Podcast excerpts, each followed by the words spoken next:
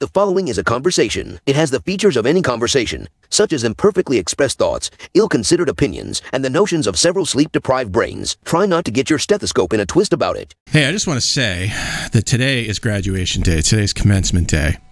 And so, congratulations to all of our friends in the M4 slash senior student. Try not to leave out people. The M8s, Yeah, the M6s, the M9s.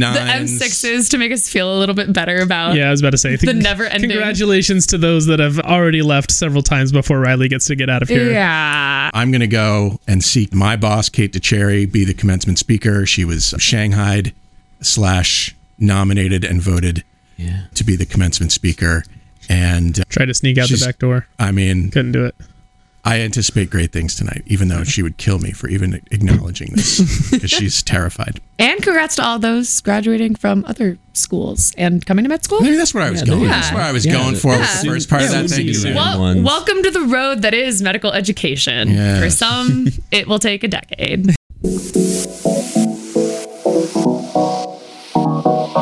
Meandering in the margins of medicine, it's the Shortcoat Podcast.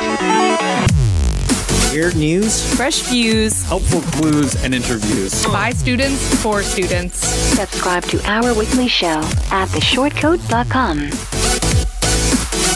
Welcome back to the Short Code Podcast. It's the show that gives you an inside look at medical school from the students drinking from that fire hose. Happens to be a production of the University of Iowa Carver College of Medicine. I'm Dave Etler. With me today in the SCP studio, she's been practicing all week for a blitz of insights. It's MD PhD student Riley Meehan Bush. Hello, everyone. He's scoring TDs in every conversation. It's M1 Jeff Goddard. I'm not even sure what that means. He's ready to block and clear the way for great ideas. It's M2 Matt Engelken. Howdy. And he's a real good sport for joining us at the last minute. It's CCOM Learning Communities Director, Cody Pritchard. Hi, everybody. You know, and if you thought that was all, shortcuts.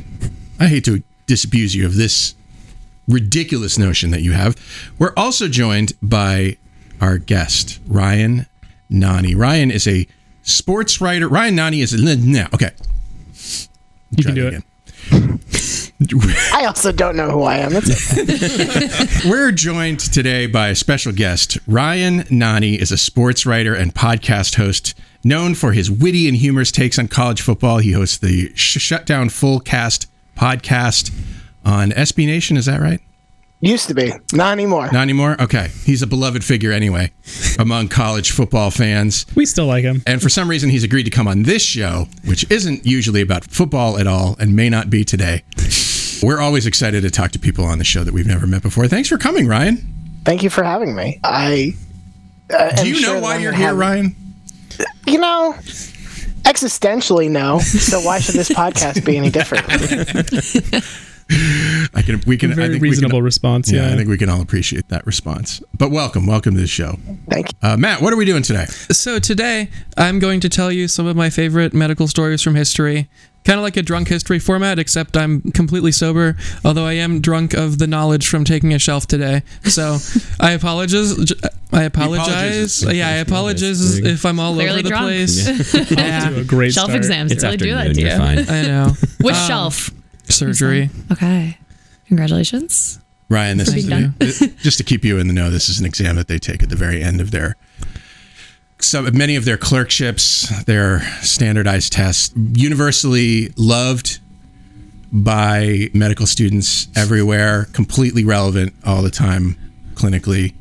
They're really fun because you go in and like the doctors and the residents and everyone are like, "Oh, you're just a little child. You shouldn't know anything. Like we expect you Right. to be stupid." Yeah. And then you go take a standardized test that's like, "You don't know everything about being a doctor, you dumb person." it's a really great way to finish every class. Why is shelf an acronym or like what? What does that name come from? Yeah, I think it's off the shelf. Oh, this, What? That doesn't help me. What This- do you mean off the shelf? This exam sits on the shelf until, like, it's a standardized exam. Everybody takes it. We just put it back on the shelf and we take it off when we need it. You know, that actually does kind of work for me. It's the idea that this is like, this is always going to be the same. We're just taking it off the shelf. Okay. We're not making something up every year. This is just a standard dusty tome that we're using that is not relevant to anything, but here we go. It's like all shelves in my house, which are just like covered in dust, no matter how much I dust them. Yeah. It's like, how did that get there? I don't know. I mean, for like my first entire year of medical school, when people were like, "You have to take the shelf," I was like, "What's that?" Now I you, mean, now you unfortunately know. there's- I still don't really Just know. Of all the Playing some acronyms wood that- around. I don't know what's Well, going it's- on. we don't even know if it's an acronym. I was going to say, of all the acronyms in medicine, this one sucks the most, but it might not even be an acronym. No, speaking of things that don't make any sense, what is the shell or what Oh is step? Like, I still don't really know why it's called step. because there are Um, three of it's- them. You take three steps. Yeah, you take it's- step one, step two, step three. It's, it's- you're just as You're simple just as taking that. steps toward becoming a physician. You see what happens. Baby steps. You see what happens, Ryan. You become used to a certain mindset in medicine, Sure. i.e., that everything has an acronym or a complicated bit of jargon, and then when something is like very standard and reasonable, that makes no sense. that throws you. Sure. Yeah, we can't handle it. Does anyone want to know why they're actually called shelf exams? I looked really it up, didn't do. you? Yes. Okay. please. So much. Google tells me that the exams are called shelf exams because they consist of, quote, shelved or expired USMLE E step one and step two questions from old exams. Get the f- out. Wait, really? so they're just thrown away? They're telling me They that they are weren't good old enough. step from- one and step two questions that have been shelved, which I already hate. Let's call them expired exams. Like I'm expired because this sucks, and I'm they're gonna call also it that. I'm gonna, like, I have to take my general surgery expired exam. expired today. exams. So you are taking the exam equivalent of we're making we're having leftovers for dinner. Correct. Yes. Okay. Cool. Exactly. This is like the Cool. sloppy seconds of med school education. but Oh, not even like this is still good. It's not like a chili which you can reheat and is just like delicious. It's like this wasn't good enough for what's not- step one that's and what step I'm saying. two. It's like it calls to question This like is why were they expired. expired? it's probably moldy, but you know, eh, because you, May not even be relevant. we to can being feed a it to the doctor. pigs. I don't know. Maybe, maybe the way to think of this is very green practice. Like we never throw questions away; we just move them to the Yeah, shelf. it's you go. reduce, That's what we reuse, recycle. It's the right. life cycle of med school. think of all we're actually- the electrons saved over the years. Think of that. The one electron hypothesis. Yeah, now that I'm the wine done, cellar. I have a couple stories to tell. So, basically, just stories that I think are funny and I wanted to share with you all and the wonderful short codes out in the ether. This is not meant to be a contiguous story, so if you have anything to share, please do. Okay. We welcome we Ryan for your knowledge for your information. We welcome the tangent. So I would never. yeah, surely not. So, the first story that I have to share is Are all of you guys familiar with James A. Garfield? The cat. It's something. The cat, yeah. Loves There you go, lasagna. light lasagna, Hates yeah. of Mondays. lasagna. Yeah. He's a Fa- pre- famous presidential speech in which he decried Mondays. I remember this. Orange. Yeah, he had a two hour speech and then he said that he hated Mondays, ate some lasagna afterwards, and that's the person we'll be talking about today. Specifically, his death. Starting off on a good note. So, as I'm sure most of at least the American population knows, James A. Garfield was shot and killed. I think you're giving too much credit to the American population, but I appreciate. I, I, appreciate that. as a member of the American population, would like to speak for Americans and say that I was not, I did not pay attention in history class that well. I'm a STEM girl. yeah. Liking, Oh, woman in STEM, actually. she was trying I to don't build pay steps over attention here. to I don't history. know, figuring out who got shot. Well, then I can go back a couple steps. Um, Thank you. James A. Garfield, although a wonderful cat, was also a president of the United States for a little bit, about several months of 1881. Early on in his presidency, he was shot, and the story is not about how he got shot, but about what happened afterwards. The person who shot him during his trial said the quote, I may have shot the president, but it was the doctors who killed him. so, True. That really happened. so now we're going to tell the story. And it sounds like you know the story already, I Jeff? do know a little bit of the story, but I'll let you take the front seat on this one. Okay. No, no backseat storytelling from me. Well, if you want to chime in for anything I missed, feel free. So, although James A. Garfield is the person that some of you may have heard of, others may not have heard of, He's looking at me. he's not the main character of the story. The main character of the story is a physician named Dr. Willard Bliss.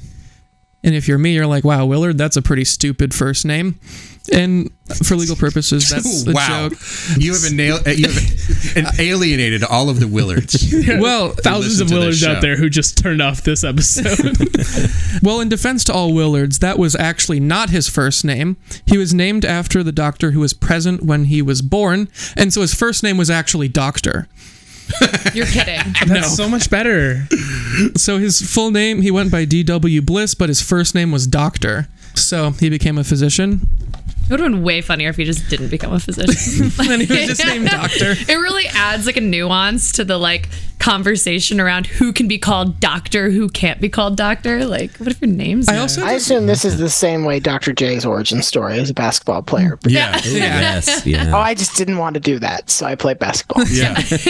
and you know what? Congratulations, Dr. J, for casting off the chains of your. Of nominative determinants. Of your yes, He exactly. could have been Doc Martin. Could have had a line of shoes that last stood the test of time.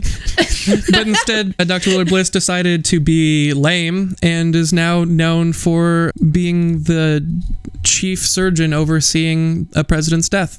So, a little bit about how this happened, because the entire story from beginning to end is just wacky. First off, he wasn't the president's surgeon, he just kind of showed up and took over. I don't know how, but he was there. Is this the, the equivalent of like you're in a plane and somebody says, Is there a doctor in the house? kind of except the president's actual surgeon was also there he just like Bliss is like, no, I got this. yeah Do He's- all presidents have surgeons? yeah You're right. Like, After this, Yeah, a they have- doctor, yeah, they a have, like, an surgeon. actual assigned to that's- them that's a thing, physician. Do they right? have all specialties? I- Like I think they have the entire Walter Reed Hospital. i'm the president's chief is there a presidential rheumatologist dentist? That's what I Yeah. Oh, there has to be, right? And like, is Yeah. there like a presidential nephrologist for when they end up with like a mild Mm. case of? Oh. I, chronic I'm gonna kidney go. disease? Yeah, I have to assume that Walter Reed Hospital is actually for the president, and also they let other people use it sometimes. Okay, thank you. but do they get to pick their own doctors? Like, can they? You know, can It's they? like like, a- Yeah, this was like You a know, thing they're because I like, have uh, apply on no. LinkedIn. Like, right? um, like, Trump. Remember Trump's personal physician was a DO, and there was like a whole controversy around I that. do not remember that. But Uh, Richard Nixon's personal physician was a DO. There was a bit of controversy around that as well. Um, got it. so they do get to pick their. Yeah, pick they their have a physician. personal physician that they get to Fascinating. choose. Yeah. Next show, Road to Becoming the President's Doctor. Ooh. How do we get there? give everyone the inside track That's the job you want. i'm sure it's Low stress. Yeah. low Easy. stress Let's see how Bliss handled it. Yeah. not well Spoilers. so he it sounds like back in the so this was the 1880s it sounds like medicine was a bit of a turf war and so he like just showed up and was like no this is my case like get out of here to everyone else that wanted to help out so it's up to this man dr willard bliss to save the president As an aside, I'm very glad that particular aspect of medical culture hasn't survived into 2020. yeah. He said, looking at the camera. That seems Go on. that seems reasonable. so some fun things that happened is uh, he was shot kind of in the back the doctor dr bliss thought it went into hi- the president's liver so they tried to do what was the proper technique at the time which was to stick an unsterile hand or any other objects into the tract of the wound to try to get the bullet out I don't. Yeah. Okay. once again we don't do that anymore but at the time like aseptic technique was in its infancy and honestly the doctors that were practicing aseptic technique were horrible at it they would like sometimes sanitize their instruments but if they like fell onto the ground they just pick them back up and keep using them Yeah. If second they didn't rule. have the Yeah. Yeah. if they didn't have the right one, they went out to the yard and got a stick. Yeah, that was the other thing is most of the tools they used actually had like wood handles, so they couldn't be sanitized. Yeah. So just a lot of messy stuff. But this doctor in particular d- didn't at all. In addition, he was a doctor who thought that by seeing pus in a wound, said that was a good thing Yeah. because it showed that the wound was healing. Okay. So, anyways, they did this. I mean, he's not. That's not quite wrong, I guess. Right? It's also not quite right. The body is reacting, yeah, we're I talking- like- there are trying. yeah, there are worse takes on pus, I suppose. Yeah. That's how I'm going to phrase that. worse, worse pus takes? Yeah, I think there are worse bus takes. if you want to, if you want this video to go super viral on YouTube, just make the thumbnail worst pus. There are worse. Not the worst pus take. There- yeah, there you go. There's your episode title right there. Yep. Fun fact: the first Dave's person writing it down. the first person to look at a case of um, acute lymphoblastic leukemia under a microscope called it a suppuration of the blood. Yeah. The blood was pussy. Okay. Yeah. This is- is what it is. Yeah. I guess Sorry, that's go on. fair. No, that's That's like a fair thing to think. You see a bunch of white blood cells, you're like, I guess it's gotta be pus. I don't It's just, it's just, he's, it's a suppuration. That's what it is. Blood just went bad. Who knows? Let's Yeah. move on. Well, moving on. Before we move on, I have to say one thing, which is that as so, pus is the word that we like to use for drainage with white blood cells.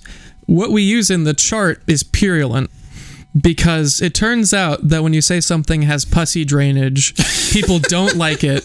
When you type it out. Yeah, it turns Type out it out. reading it is a little uncomfortable for a lot of Yeah. people in the room. That's Yeah. fair. I mean, it's also pus is pus. it's also just in the English confusing. I language. mean, you know, yeah. But it's something I think about a lot. Of just like every single time I see purulent drainage, I'm just like, ah, they had to make this word because the other one was uncomfortable. We'll bring it back. We could bring, it, back. Yeah.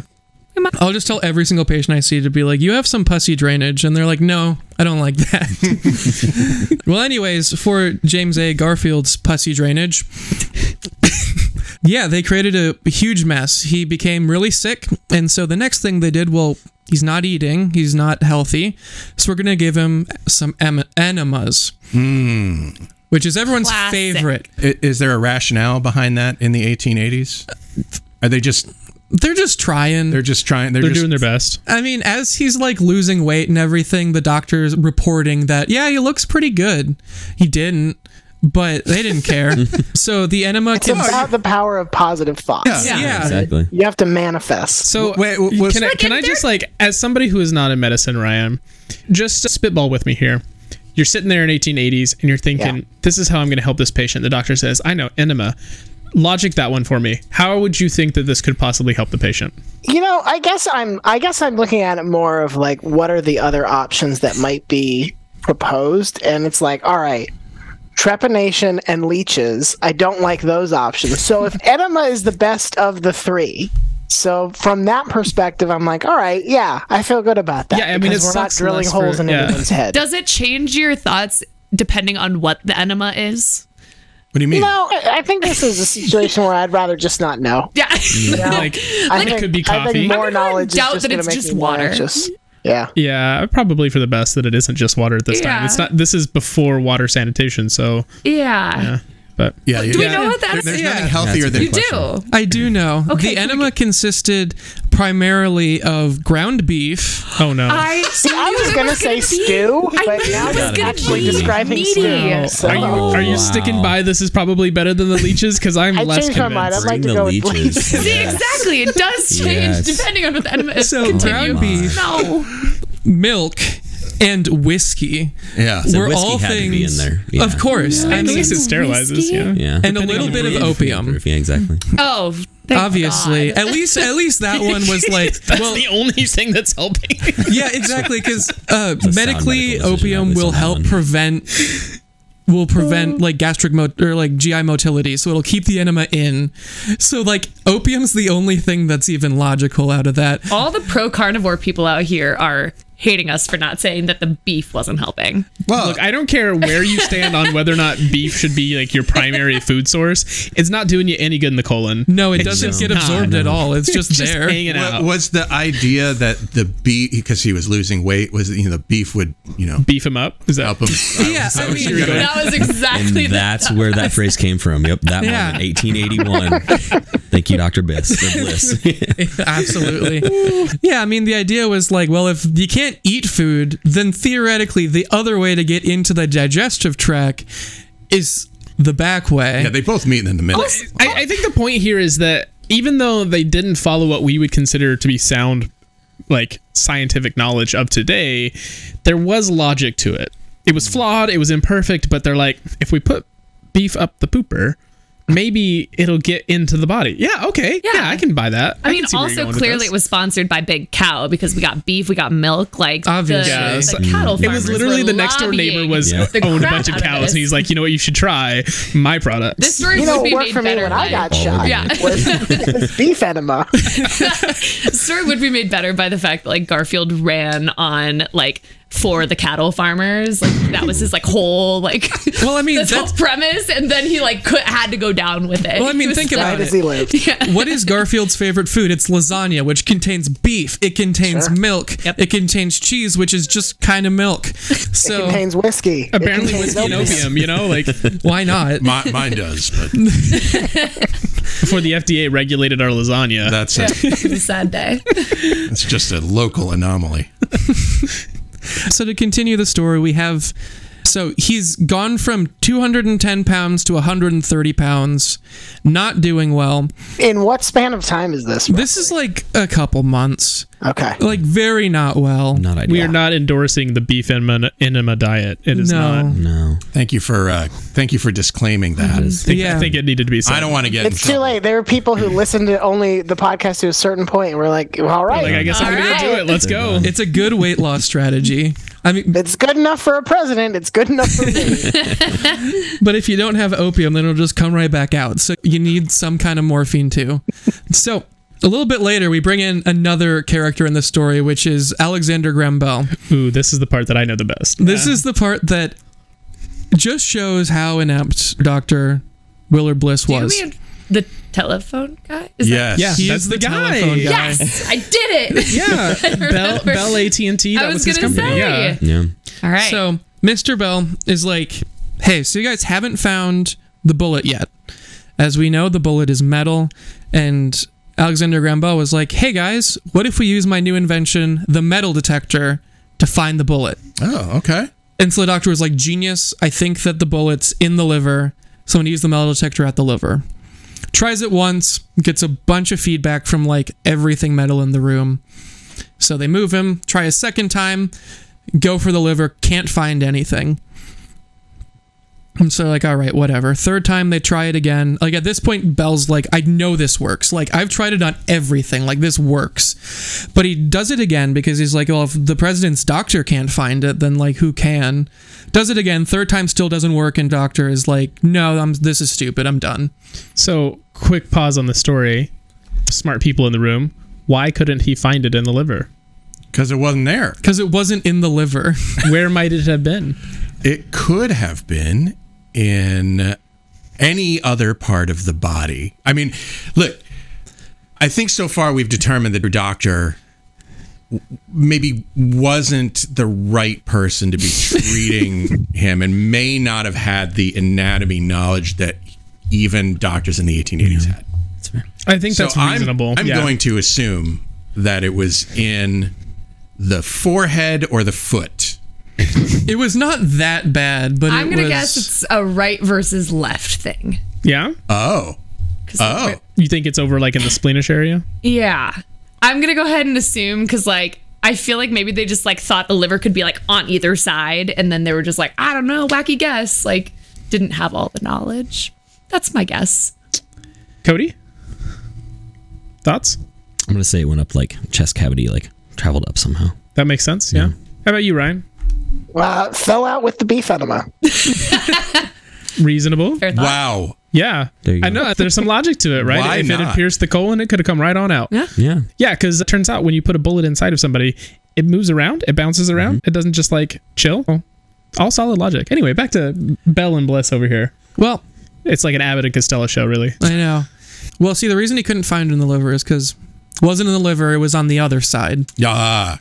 Um, Good job, Riley. The rights and lefts, very difficult Which- for anatomy. Full credit for Well, see, the Not that thing difficult. is, In the is- 1880s. in My the 3-year-old 1880s, knows the difference from right and left. I'm just saying. but the trajectory of the bullet was like right towards the spleen. It ended up lodging behind the splenic artery and the pancreas, which is on the left side, and he just thought it was on the right side. Okay, I have a question. Yeah, Because he stuck his finger in there. That's why he thought it was on the right side. Well, uh, uh, my my question is, you know, Bell, his first attempt to find it picked up everything in the room, but when they moved him out, I don't know, into the field where they got the beef, it didn't detect that. bullet at all. Well, that's because Dr. Bliss was the only one that used the metal detector. Other people were like, why don't you use it in more than just the liver? And he's like, no, it's in the liver. Oh, okay. So they didn't find it. There's a lesson here somewhere, but yeah. Yeah, the lesson is if you think you know what's happening, just keep doing it. Yeah. And part of the reason why I thought it was in the liver is because they made a different track with their fingers and instruments that wasn't the track that the bullet went down. Oh shit. So they made a different hole. Oh, fascinating. Yeah. So careful where you stick your finger in somebody's liver is really the Yeah. the takeaway from this story. So, altogether, just a disaster. President ended up dying, ob- obviously, because I think everyone that was alive in 1881 died eventually. That was- that was the defense. That was the assassinator's defense. He's like, well, I mean, don't we all? Everyone's You know? gonna die one day. I'm just progressing the inevitable. As a comic once said, it would be a shame to die of nothing. So, That's fair. Yeah. If Better- nothing else, this assassin proved that President Garfield was not Dracula. Yeah. That is true. He did us a great service.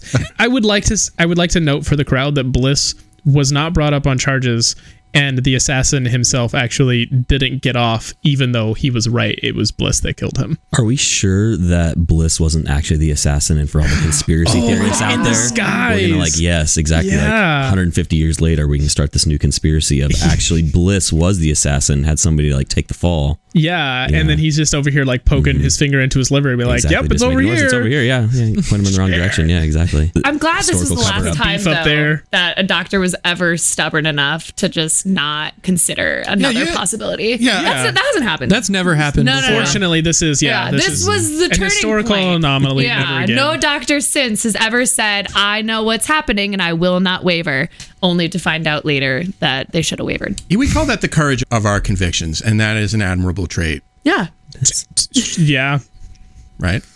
yeah. You got anything else? Not about that one. Okay. There Yeah, is one. There is one thing that you left out of this story that I do like. At the time, I think that he was first examining the president. He didn't have any nurses present, so Doctor Doctor asked several cabinet members' wives to serve as nurses, even though they had no medical training whatsoever. What a terrible day that must have been for them to go. How was your day, sweetie? Well, I, got to, I got to fumble around inside the president's abdomen. Sucked. But, you know, on the bright side, there was beef. Yeah, you know, So, it's what's for dinner. And we've, is. we've Go on. upgraded Doctor Willard. Was it Willard? Right. Yeah. Willard Bliss to Doctor Doctor too. So are we actually sure he was a doctor just by name? he was a Like we know he this. was we a have the- physician. we have the yes. credit. It wasn't just created. Look, I've never heard a stronger argument for the Flexner report than Doctor Bliss over here. there you go. Call back to the last episode. Go listen to uh, All right. a more serious episode about about why we are why medicine is the way it is. and that is the story of Thank James you. A. Garfield. Thank a good you. one. You know, I, to any descendants of James Garfield that happen to be listening today, I'm sorry for your loss. I wish, a little belated, but yeah. I wish, I wish things had been different. I, I really do. I appreciate the PSA to all of the Garfield Hey, look, descendants. you never know. You never know. Was he? Uh, other was, thing he I like married? about Was this- The other thing I Yeah. like about this story is so this happened what like 15ish years after Lincoln was assassinated. Ballpark, yeah. the US government despite these two events still did not institute what became the secret service until an entirely third president got shot and ki- like They're like, It- we're, it- we've, I'm seeing a pattern here. yes, yes, it's like fool me once, fool me tw- even fool me twice and it's still not my problem. But all right, if three presidents have been assassinated, maybe we should have somebody who can't ru- pre- prevents you from rushing up to him and just shooting him point blank. To, to quote the, the philosopher poet president, George W. Bush, fool me twice. but You can't fool me again. Another fool me twice story is that one of Abraham Lincoln's sons, Robert Todd Lincoln, actually knew the doctor. Part of the thing that I left out from the beginning is that one of the reasons why Dr. Willard Bliss was even in the story is because he was like, Well, you helped my dad, so You should be able to help an ex president. Little did he know that Dr. Bliss was actually forbidden from helping Abraham Lincoln. Oh. When he was, when he was yeah. Forbidden. Yeah, he was not allowed to help out. So Robert Todd like Lincoln. A reasonable decision in hindsight. Yeah. He was present for obviously portions of his father's death. Yeah. He was present for James A. Garfield's shooting. And he was also invited to William McKinley's second inauguration where he was shot. And so after that, for the rest of his life, Robert Todd Lincoln was like, I'm not accepting any more presidential offers. I will be living in hiding for the rest of my life. And so Huh. that's why no one, no, none of the presidents died after that. Fun fact. Okay. He was a. we're gonna ignore the ones that have died since then, but yeah, he was like, I'm a bad omen, so I'm not gonna go to any more things. Do you uh, Reasonable. do you guys know who replaced McKinley after he died? His VP. No. I have no idea. There was Yeah, this. don't worry, guys. I will speak for the American people who have not gotten enough history, There was unless this, they're uh, nerds. Yeah, only nerds know this stuff. This is like fourth, There- fifth there grade was this, stuff that like- we're supposed to learn these things. We, we passed the exam Yeah. and then we put it on the shelf. So there you go. So, yeah. Some, my knowledge is on some shelf that is dusty all the way over in like some other town. So I, it's somewhat relevant. So it was this brash, up and coming, kind of annoying politician from New York that they put into the office of VP specifically because it limited their power. It was considered to be the most imp- impotent federal position you could give somebody to shut them up. Unfortunately, if you die, then they become president, and that was Teddy Roosevelt, who, the reason why this is relevant, later got shot and then gave a two hour speech while he was bleeding to death, fully expecting to die, and was disappointed that he didn't die. He thought it would have been a fitting end to have bled out after giving this long and noble speech, and he was actually mad. He's like, That sounds very Teddy Roosevelt. And the Doesn't that best- sound like the most Teddy of Roosevelt's? The best part about this speech is he was campaigning for a third term in president under the Bull Moose Party, not like the Republican or Democrat. And during this speech, when he was shot, he said, I've just been shot, but it takes more than that to kill a bull moose. And he continued. And he was right. And he was right. Absolute power move by Mm-hmm. our boy Teddy. Okay. I like to believe that this is also how the first menstruating person felt when they did something cool on their period. That's what I like to believe. They're like, I'm bleeding out, but don't worry, guys, I got this. And they thought they were gonna die, and then they were like, Wow, crazy! I can keep on going.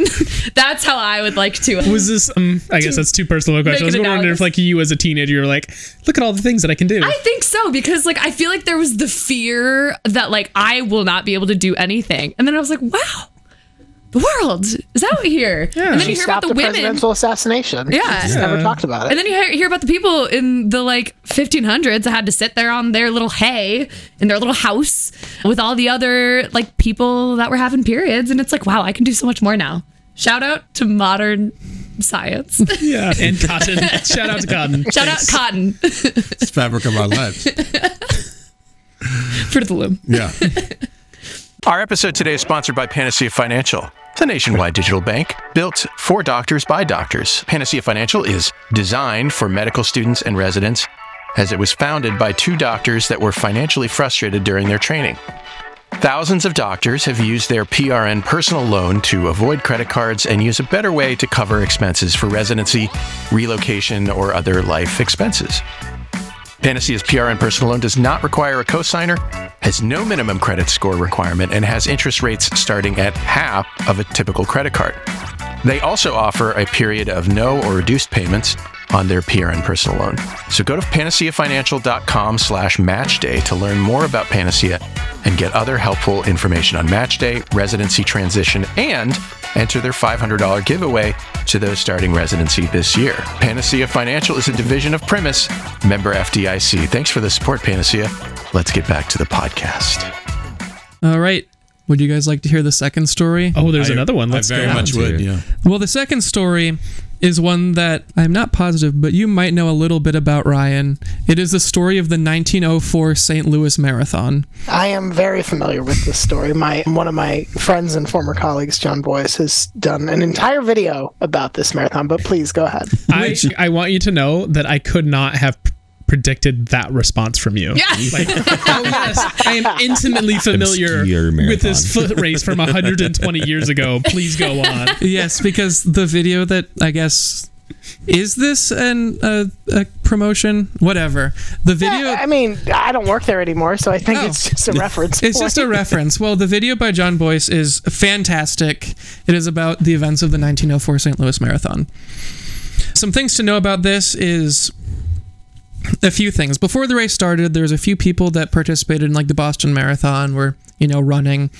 There were also two people that were there from like they were native South Africans there for the St. Louis World Exhibition that year who just kind of decided to run the race. So they are credited by some people as being the first black Africans to ever participate in the Olympics. Okay. Some other people that participated was a mail carrier from Cuba who showed up. He lost all of his money gambling in New Orleans, hitchhiked to to St. Louis, was just showed up wearing like regular clothes, and one of the fellow competitors was like, "You can't run wearing pants, so cut off the pants to make shorts so that he could run." And that's how short shorts started. Yeah, exactly. Um, Origin of the short shorts. Origin of the short the jorts, yeah. the jorts. this marathon took place in 90 degree weather on mainly unpaved roads that produced a lot of dust. Notoriously great running conditions. Great so running far. conditions. The Spartans can handle it. and the personal best part, which might be the only medical connection, is that the person that created the race was trying to do a experiment of controlled dehydration and gave them two spots on the entire course to get water. So, so was this? I'm sorry. Was this the intent of the whole thing, or he just like? yeah, I'm this gonna is for put on- IRBs, so he just like set up. I'm gonna set up a marathon. controlled experiment. Didn't tell any of the participants. Let's go. This also seems like retroactive, where it's like, ah, crap, forgot to put all the water out there. I guess we'll, I guess we'll get some data. Yeah, exactly. It's like me forgetting to put like a reagent in my cells, and it's like, all right, well, let's just see what happens. I guess we'll collect some data. Corey, is- uh, Cody is somebody who helps to put on a yearly run for charity here at the Carver College Medicine. We call it Doc Dash. Go through a lot of water. I mean, I, well, I was thinking you could save money and retroactively decide that this is a study Yeah. and have more money for the charity that you're. You know, something tells me that our Office of Risk Management would not appreciate Okay. that one. Yeah. Well, the St. Louis Marathon did not have an office of risk management, apparently. But the race could take place right along the river, right? You got the Mississippi, you got the Missouri. There's plenty of water access. What are you talking about? That's fair. Yeah, Yeah. just they Take did. a little dive. yeah, exactly. Little giardia for the Yeah, crowd. just hop off the track, go down to the river. That's the point two part of the. It's really just a souvenir at that point. Let's go. That is great points. So you tell me you have two water stations in all of 26.2 miles. Yeah, well, technically it was like 25 and change. They didn't, or 24 and change, I want to say. The They marathon. didn't measure They it. couldn't even get a sticker out of it. No, Ooh. back then. rough guess. Back then, the marathon didn't have like a controlled distance. It was just like, meh, run for a while. Who cares? So they made it 40 kilometers. It was more about the vibes Yeah. than Yeah. it was Yeah. about the distance. I mean, t- let's be honest. And though, clearly honestly, the if you vibes break, were great. If you break 20 miles, the vibes, yeah, y- the vibes are the vibes. Like it just is what it is at that point. I like the idea of the vibes being like, what distance could we just like get enough people to hate their life about halfway through and like still have to complete a second half? And it's Dude, that's like a mile for me. Yeah. Right. To be honest, last time I ran a marathon, I remember. So, like a lot of marathons, ours had a half and a full, and so you basically you run to the starting point of the half and then continue and do the half if you're doing the full. And I remember crossing through the arch of the 13.1 mile point, and I was like. I'm done. Like I'm so done. And like this is a mistake. 13 and a, 13.1 miles to go. Oh, What that was, was, the name of the recent runner who like just took some cars from a recent marathon? he just like stole Within the, a car. no, she uh, within the past year, I think. Like hopped in the car, kind of like. To, I think to she help- just took like, some to- cars. Yeah, she just maybe I don't know called an Uber. I'm not really sure. Of that. I think Sounds very good for Lance her, Armstrong. I guess. Yeah. I mean, that's this was an ultra marathoner. yeah. This was just in April, a Manchester to Liverpool race. Allegedly, like, got in a car during the race. And wait, and so then got whole out of the point- car and tried to bamboozle everyone? Yeah. Mm-hmm. See, the thing that I hate about What a this story scam. the most is that like the whole point of ultra marathons is that nobody thinks that you're cool for finishing it. We all think you're weird. Yeah. So like you don't get cred for cheating. Like the whole point is you're weird. I don't know. I just it bums me out. Well, I would like to say that was an amazing transition because the first person to finish this race also cheated by getting in a car. Wow. And the car what, went like 10 miles per hour, so they got like two minutes shaved off Yeah. their time. So Like, what, what happened was, a, like a little. It was, it, if I'm not mistaken, it was like a legitimate runner that ended up cramping because there's no water. So they cramp and they're like, "I'm cutting out of the race. I'm done." They got in a car to drive back to just like the starting line. Car breaks down. So he's like, well, I guess I'm going to run anyways. So he runs across the line and then uh, like accepts everything and then immediately afterwards is like, no, that was entirely a joke. But they banned him for like a year and then they're like, nah, I think it was pretty funny. So they reinstated him. I appreciate the Um, Do you know who he got his picture taken with when he was the winner? I do not. I bet it wasn't James A. Garfield. No. what a no, um, it was Teddy Roosevelt's daughter, Alice. wow, still connected. Still connected. Wow. So yeah, that was the first finisher. Good for him. He ran some of it. He ran more of it than I would have because I, wasn't alive. That's but exactly. I'm in no. Um, For no other reason. I just wasn't there. Otherwise, I would have beat him. Yeah. would I have mean, been it is the equivalent now of the races where it's like y- there's always kind of the like if they're a loop race, you could usually veer off, and like if you're doing the marathon, you could be like, ah, I just don't feel it, and you do the half. Like Yeah, I'm not vibing. it's Yeah. just yeah, I'm not vibing. It's all about vibes and running. Yeah, it's honestly it is. no physical energy is needed, just vibes. just vibes. And so for this race, like we determined, vibes are great. okay. One thing that happened around the beginning is obviously to track the marathon, there was a bunch of cars kicking up dirt. One person almost dies because they're like breathing in so much dirt. Oh yeah. So they almost had a, fata- a fatality. Luckily, they didn't. But yeah, there was a lot of instances of people How much- sucking up dirt. How much dirt? Okay. About as much as you would expect. If you get mud in your lungs, turns out. I mean, you that's die. a lot of. That's what I'm saying. That's a lot of. I I would assume that the body has some ability to get around some dirt in the lungs. Yeah, it's called coughing. We're great at it. Right. but there must have been a lot of dirt being kicked up by all these cars and.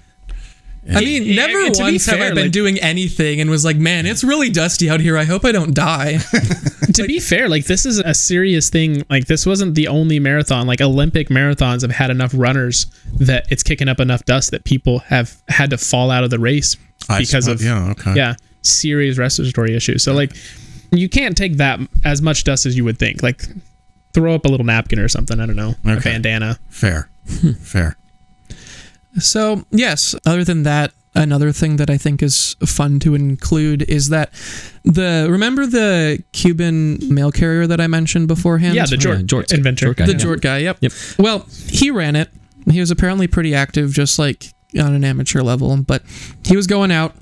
He was like, Man, I'm getting a little thirsty. So he veered off the course, stole some peaches from stole some peaches from some like just spectators or whatever. Got a little bit From like a child, I don't, I don't know. takes a child, and takes a peach. another one. No hablo inglés runs off. I love it. he, he goes a little further and then he ends up veering off the course again. Goes over to an apple orchard to pick some apples off the tree. Well, one of them's bad, so he gets stomach aches and decides to take a nap during the marathon. Vibes are good. I'm uh, Vibes are great. very ultra marathoner esque. Exactly. Yeah. And even better, when he woke up from his nap, he kept running and finished fourth. good for him. Beat up a child. Fourth Do with we the guy in know- the car or without the guy in the car, right? Like fourth or fifth. Fourth. All the right, guy. The straight guy fourth. with the car ended up getting disqualified. Yeah, okay. Do we have times? We do. So, do you guys know what a good marathon time is? I know what one is today. I don't know what one was then. I mean, under two hours is like the craziest that's ever been. Yeah. But I would say like under four for like an average person, I'm like impressed. Under three is like probably Boston qualifying. Yeah, Okay. it is. For well, for our age group. Yeah. Well, uh, it turns out that they didn't. I have it pulled up. They didn't have any times for anyone that didn't finish in the top three. But the winner of the race finished in three and a half hours. Good for them. Yeah. Yeah. Would you like to Pretty hear? good. That makes sense. We've been improving over the last 119 years. Would you guys Although like again, to? this wasn't a full marathon, right? Yeah, Oh, it's good like point. Yeah, yeah, we- we still got a couple miles on there, so, yeah. yeah. Less less dust today. Yeah. Yeah, it was almost a 25 mile A little bit. We actually have water. It's like Nike. a thing. Um, Water. So, speaking of the winner who finished in just under three and a half hours, would you like to hear about his story? Yeah. Yes. Um, Did he take a nap? He did not take a nap. Afterwards. Thankfully, no, because I don't think he would have woken up. From that. He was legitimately on the verge of death the entire time and just kept going. So, That sounds like a marathoner, yeah. let's see. Since you know the story well, would you like to tell this part, Ryan? I'll see how well I can remember it. So, the man who ends up winning it is named Thomas Hicks. Yes. and he only gets about halfway through the race before he is basically like ready to stop but his team is like keep going and so they decide to give him a delightful little cocktail that includes brandy egg i want to say Yep, egg whites. and most importantly strychnine and they give him very low doses of strychnine in this brandy egg cocktail throughout the race just to keep him going. And by the time he gets to like the last mile, he's like fully hallucinating. He doesn't know where he is. I think he basically, I, I I forget if it's him or another competitor, for the last stretch. His, he's basically like floating on his trainer's shoulders, like draped around them, and pretending to run. And there's discounts, right? It's 1904. Why It's pretty bad. strychnine? Any any rationale behind the use of strychnine? I guess for those of you who I mean, I don't can get know, the I can get the eggs and the brand. Thought ground beef What? would be in there, maybe. I- A little Maybe. protein Yeah. action. For those of you who don't know, do you guys know what strychnine is? It's a poison.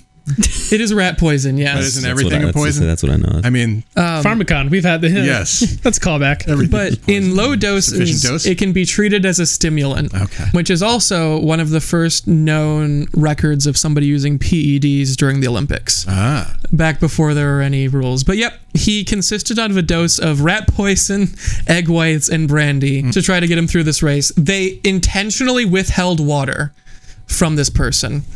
I can't remember the exact reasoning behind that, but they gave him like the little sponges that you give people that aren't allowed to drink anything in the hospital. They gave him those, but he's like, no, you can't drink any water. wow. I mean, I can't imagine his kidneys looked pretty good after this race. Like that must have been a rough Like one. little shriveled raisins. wow. I just, Do you I, know what the first person busted for PEDs at the Olympics, which wasn't until like the 60s or something? Do you know what the substance was that they used to enhance their performance? Cocaine. Just making a guess. Mm. I- Here, I'll, I'll let you Always all guess, and I- cocaine. I'll see if anybody can nail it. Cocaine is not right. oh, so what year again? 60s. 19, I think it was in the 60s, maybe the early 1960s? 70s.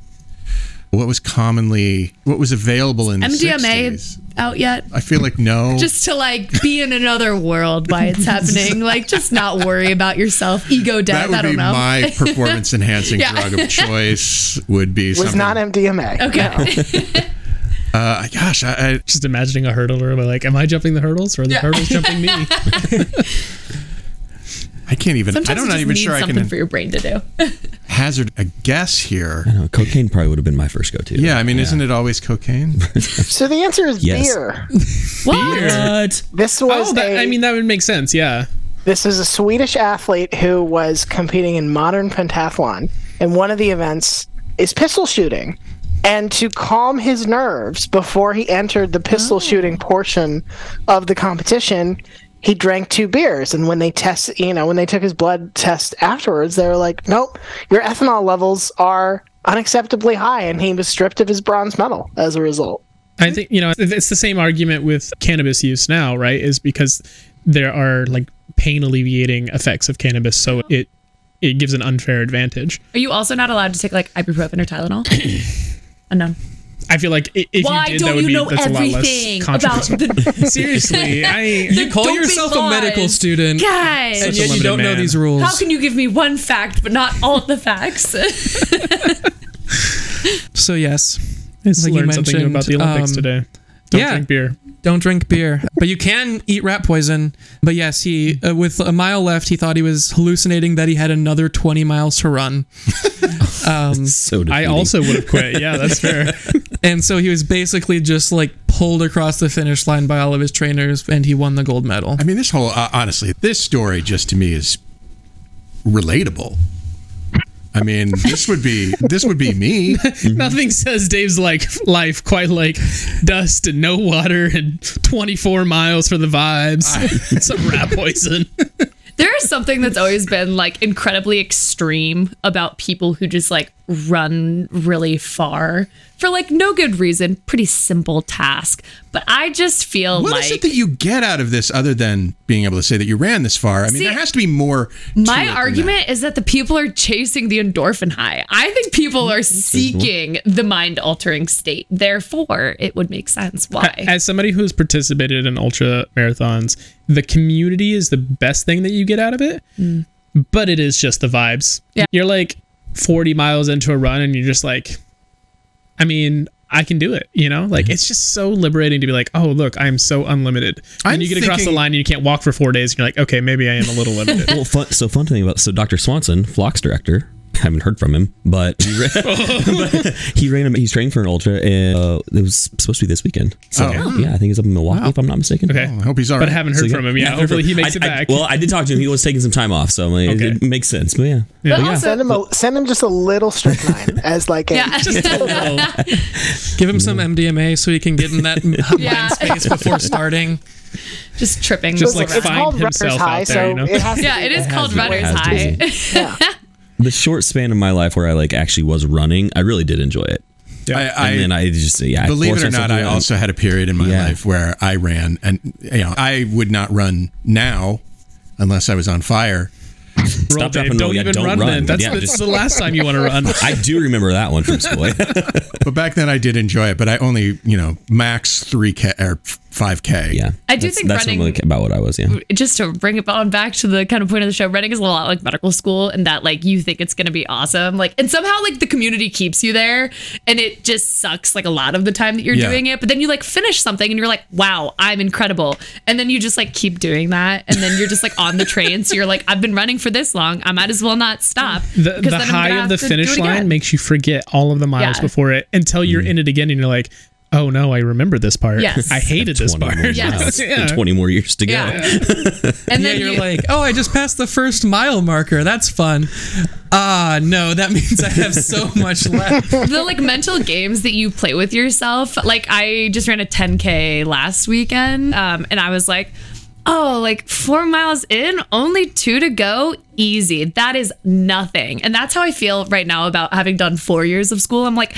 Four more? Bring them on. That's nothing. Yeah. I am basically a freshman again, but running, I guess, is the same thing. You get halfway through and you're like, ah, it's just one more half marathon. I feel like everything you said just then makes me go, "You're out of your f- mind." I Right. think what I'm doing is actively like tricking my mind into like being okay with things. Yeah, it's like they tell you that if you're like nervous, you can just convince your brain that you're actually excited. Yes. Yeah. Yeah. And so, so I've done that quite a bit on runs. So Uh-huh. the last marathon that I did was right before medical school and uh, I forgot to train for it. so I like showed up and I was like, that pesky thing. I was like, oh, I have not actually done any preparation for this. And the first like eight miles, we were big chilling. But after that, it was basically that I just had to keep convincing my brain that like, but 13 more miles.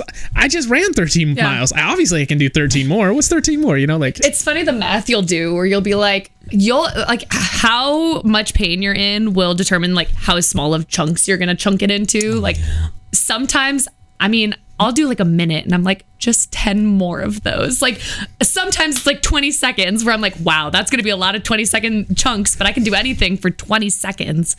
And you Yeah. just, it gets smaller and smaller the more pain you feel. You just are like, one more. And that's how I feel right now about Yeah. everything. podcast. This podcast is brought to you by chunking your pain into small portions. Yes. So that way they're easier to consume. small small doses of rat poison that are your life. Small shelf exams. I mean, it's the same thing. Yeah, one I more mean- shelf exam. yeah. One more step. At this point, you know, I've finished at the two shelf exams. I finished IM and surgery, which means I'm almost halfway done, which means I all I need to do is do it again plus another one before I'm halfway done. and then I'm halfway done with being halfway done. and then I only have residency and the rest of my life. But we're almost there. You're basically retired. Yeah. Yeah, at this When you point. think about it that way, I'm telling myself I have half of two degrees now, which in some ways equals one full degree, but it doesn't. So now I'm going to call myself a an MPL because it's kind of like half of the letters that are in all of those degrees. I like that. That's Very thank reasonable. You. Big Thank fan. you. Cute is how I feel. Yeah, Yeah. it's just oh, that's cute. That's adorable. Uh, Was there a, another anecdote that you had for us? Another story? those were the two I came up with. Did you want me to share my cowboy hat one? Yes, That- please. Absolutely. Okay. So I was told that I'm bad at coming up with pop quizzes on the fly. That's fair. But I do have a quick pop quiz for the class. and I will ask it hopefully better than last time. Which disease is which disease caused, that's how we're going to phrase this. Figure it out on your own. Which disease caused the existence of cowboy hats? Okay? Which by the existence of this disease because this disease happened, now we have cowboy hats. Ready? We're gonna go down the list. Figure out how that you- you can make it work. I'm not very good at questions. I'm sorry. I made this up on my own. so the options were A. Chlamydia, B. Depression, C. Gonorrhea, and D. Tuberculosis. None of the above. Well, I mean, cowboy hats aren't made out of any of these diseases, if that's what you're trying to say. Just wearing a hat of depression. I choose to believe it's depression, and Yeah. only for the reasoning that like somebody was like, "You can't be depressed when you look so cute in that hat." That is my chosen Solid logic. My chosen logic, and I will. Be Riley having a refusing bad to day. She consider just other puts on a options. pink cowboy hat. And she's like, and it's gone. And I'm like, Cowboy hats were howdy, the partner. original retail therapy under this hypothesis. Well, all you need is Um, eight more cowboy hats, and then you're done. My problem is with that is that at the time the cowboy hat was invented, I'm sure they were like, depression's not real. Yeah. Well, okay, so That's they what might have alcohol called it is something for. along the lines of melancholy. Right. Sure, right. Mania. Right. I like tuberculosis as the answer. Here. Yeah. Good old TB. See, at the beginning of the episode, he mentioned TB and my name together, and I was like, that can't be what he means. Turns out he meant touchdowns. It was a TD. TD. I'm just really bad at listening. I'm not a sports guy. I love sports as a concept, I guess. So the answer is, in fact, tuberculosis. And so here is the short story. If you want the real story, you got to go to John Green, who is a treasure. So there was this guy who made hats. He was an and he was an apprentice hat maker. There's a specific name for that. I don't know what A it is. milliner. Milliner. Okay. I knew cobblers for shoes, but a milliner, okay, in New Jersey, making these hats, big chillin', contracts tuberculosis in the 1850s. And do you know what the treatment for tuberculosis in the 1850s was? I'll give you a hint. It was the same treatment for the next 100 years. Put him elsewhere. Go somewhere else. Yeah. Specifically, you were trying to give them different air. The- Mm. what the air was depended on where you were coming from. If you were from New York, you needed high mountain air. But if you were from like a mountainous region, you need to get down on the ocean. You need to like so like there was no like consistency on what the air was, but it was different. You needed air that wasn't the same. Do, it, it was, do you think this is because physicians were like, I don't know what the f- is wrong with you. Go someplace else. I don't want to I be wanna go around you. someplace Whatever else. this is, I think it's more insidious. I think this was the newly formed travel industry worming their way into medicine. Ooh, they being were like, hey, just pitching to doctors like no matter what the sickness is tell them Send they have them to, to the travel. seaside. yeah And then it's like the selection bias of like, well, I didn't hear from them again, so I'm gonna assume they're fine. yeah no news is good news you know last I heard he was having an awesome time hiking in the mountains. so i mean it really goes back to miasma theory right this idea that air itself that is bad is what's causing you to be sick so it was mostly about getting out of the city Yeah. but at the same time something in the current area you're in. it was it just i just think it's so funny that it was always it doesn't really matter what the air is as long as it's not this air right and so for him he went out west he went to texas had a great time breathing that yummy texas air right and he was looking around at all these people and he was thinking to himself wow these are terrible hats um and These are all people with Oh, TB. no just him Oh, okay. I'm thinking that like he's you like call- an infectious in the disease that you're community, dying of, yeah. and also your hat is stupid. Wow. No. So, th- so young milliner here, which is his trade and not his name, actually recovers, which at the time is the unlikely that he would have, but he did, right? At this, it wasn't unheard of, but it was unlikely. So he ends up recovering from TB, not because the air was better in Texas. I want that to be clear. And he's still looking around thinking, these hats are dumb. And so he makes a new hat, specifically designed for the rain. So he made a hat that was waterproof and a hat that actually kept the sun off of your skin and out of your eyes, which is incredibly important when you're riding across the prairie looking at cows, right? And thus was born the cowboy hat because of tuberculosis. Wow. Yeah. I If we thought you didn't were have gonna say tuberculosis, because of rain, we, 'cause we it wouldn't have catches cowboy. The rain. That's like how I was like, oh, Just holds it it's kinda up like a there. little- yeah, it just like holds Yeah. the rain. Well, because before that, they would wear bowler hats, which would catch the Yeah, rain, you know? which I So, guess like, is true. this Which, is- if you're a marathoner, is an important thing. If you have a supply of rainwater, yeah, if you're in St. Louis, you want to catch that It's rain. the original camelback. and there's only two Can you imagine watering just, like, tipping stations forward? along your route. just trying to catch it. That's my fun historic disease. I've got a lot of weird historic diseases, but that one's one of my absolute favorites. Big fan of tuberculosis and cowboy hats. Nice. Nice.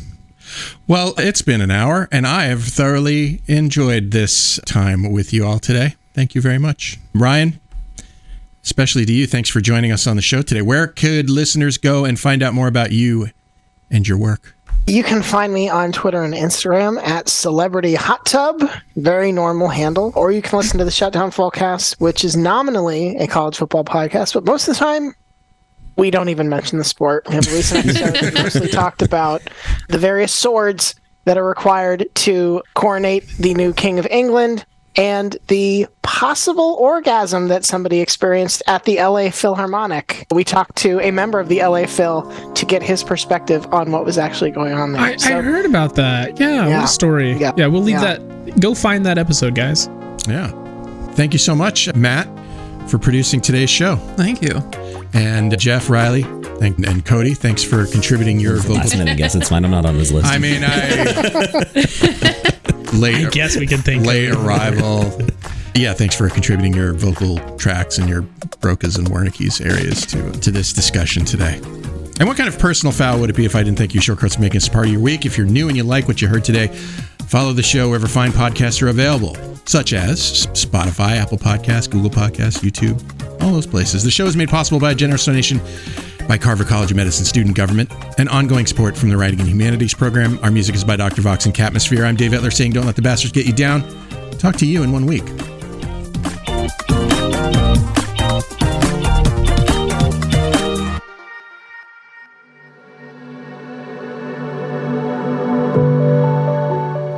Hi, Shortcoats. Look, life in medical education, life in America, life in the world is often difficult. And I often wish I could help. All I have is this podcast, but in my wildest dreams, you have the support you need to lead a life of your choosing. You deserve to be happy, healthy, and successful in whatever ways you define those words. So if you need support because you've experienced racism, discrimination, harassment, mental health crises, I want you to be able to get the help that you need. And so I'm going to put some links in the show notes to some resources that you can use. But the bottom line is that for what it's worth, I see you. I know you're out there. I wish I could do more. Maybe I can in ways that I don't understand yet or know about. But I see you, and I'm glad you're here, and other people are too.